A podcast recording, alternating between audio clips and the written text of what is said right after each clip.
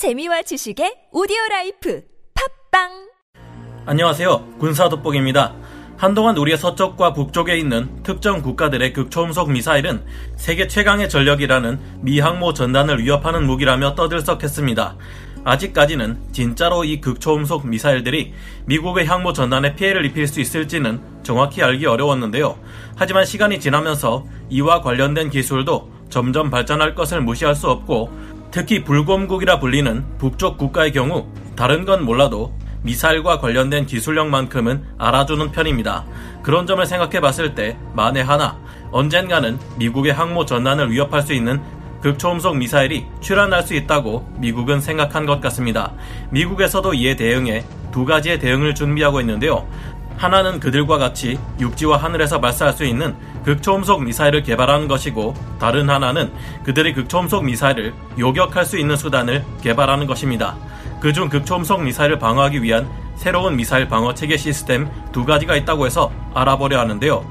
이것들이 성공한다면 이제 전장은 우주로까지 확대될 것임을 짐작할 수 있습니다. 오늘은 극초음속 미사일과 대륙간 탄도 미사일인 ICBM을 방어하기 위한 미국의 새로운 무기 체계 Glide Breaker와 우주 기반 레이저 통합 비행 실험 SBL-IF-2에 대해 알아보겠습니다. 전문가는 아니지만 해당 분야의 정보를 조사 정리했습니다.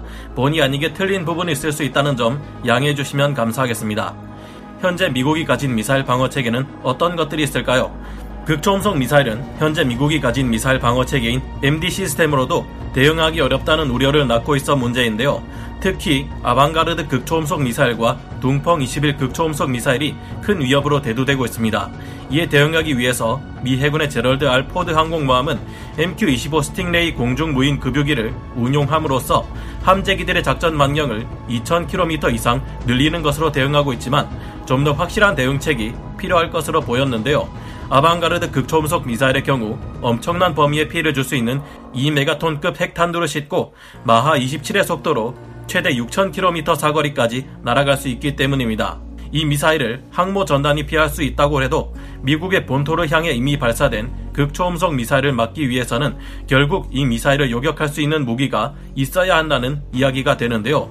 기존 미국의 미사일 방어 체계인 MD는 고도의 데이터 네트워크로 구성된 협동 교전 시스템입니다. 인공위성과 정찰기, 이지스함, 장거리 레이더 등을 복잡하게 연결해 획득한 정보를 실시간으로 공유하며 최적의 요격 타이밍을 찾게 되는데요. 그 다음 미사일로 미사일을 요격하게 되는데 미국에서 MD를 위해 쓰이는 전략 자산들은 이와 같은 것들이 있습니다. 탄도탄 격추 성능에서 세계 정상급 능력을 보유한 패트리어트 팩3 미사일, 미사일 방어 체계 최종 단계를 담당하는 사드, 해상의 이지스 BMD 시스템 전용 요격 미사일로 대기권 밖에서 중간 단계인 탄도미사일을 요격하는 SM-3, 마찬가지로 탄도미사일을 대기권 밖에서 요격하는 지상 기반 요격체인 GBI, 공대공 미사일인 AIM-120 암람 미사일을 기반으로 개발 중인 전투기 탑재 탄도탄 요격 미사일인 NKD가 그것인데요. 그렇다면 대륙간 탄도미사일 ICBM을 어떻게 막아내는 것일까요? 사거리 1만 킬로미터를 훌쩍 넘어가는 대륙간 탄도미사일 ICBM은 중궤도 위성이 돌고 있는 2,000km 이상 고도까지 치솟은 다음 관성에 따라 마하 25에서 30에 달하는 엄청난 속도로 떨어지게 됩니다.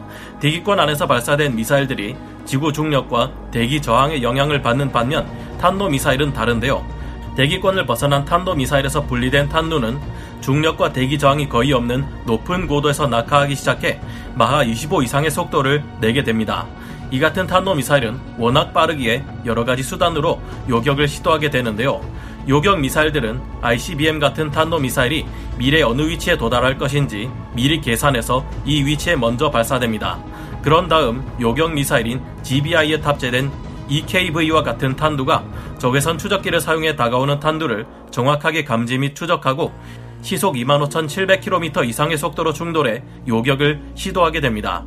하지만 여기에는 한계가 있습니다. 적의 탄도미사일이 기만체를 사용하거나 진짜 탄두 속에 여러 개의 가짜 탄두를 섞어 놓는 다탄두 방식일 때가 있는데요.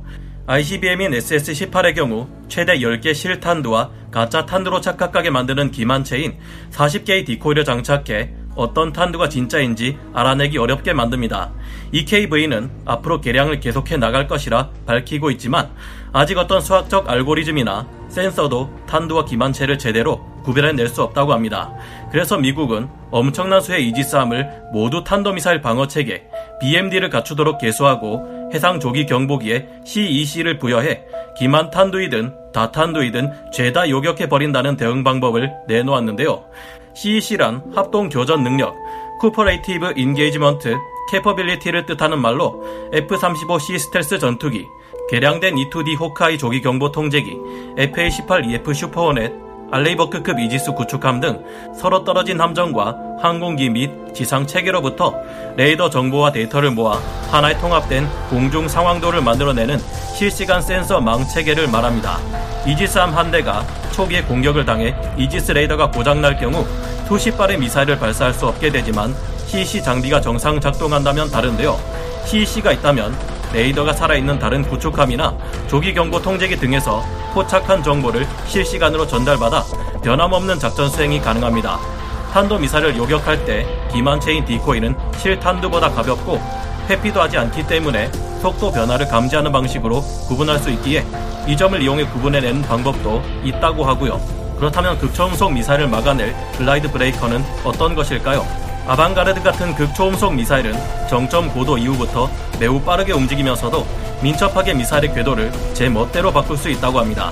그 때문에 이 미사일의 탄두가 미래에 어디에 있을지 예측하는 것 자체가 무척 힘들다고 합니다. 이 때문에 이지삼의 SM-3나 사드 같은 고고도 미사일 방어 체계 등으로는 요격이 힘들다고 하는데요.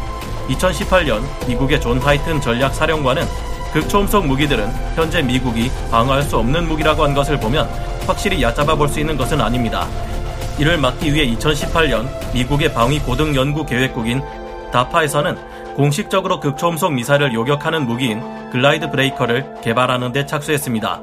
명칭에 glide라는 단어를 사용한 이유는 극초음속 미사일들이 발사 후 탄두가 분리되고 그때부터 무동력으로 글라이더처럼 활강하는 특징을 드러내기 때문인데요. 글라이더처럼 활공하는 극초음속 미사일을 요격하는 Glide Breaker는 아직까지는 개념만 나온 상태입니다. 그리고 올해인 2020년 2월 DARPA는 미국의 방위 기업인 Northrop Grumman과 Glide Breaker와 관련된 1,300만 달러 규모의 계약을 체결했다 밝혔는데요. Glide Breaker가 어떤 원리로 극초음속 미사일을 요격하는 것인지는 극비리에 추진되고 있기에 많이 알려진 것은 없습니다. 하지만 어느 정도 예상은 해볼 수 있을 것 같은데요. 다파에서는 그동안 극초음속 활공 비행체가 상승 단계를 지나 중간 단계에 진입하면 요격이 상당히 어려워진다고 여러 번 말해왔습니다. 이 점으로 미로보아 추측하건대 글라이드 브레이커를 위해 사용되는 새로운 요격 미사일은 극초음속 미사일이 상승 단계에 있을 때 요격하는 것에 중점을 두고 개발될 가능성이 크다고 추측되고 있습니다.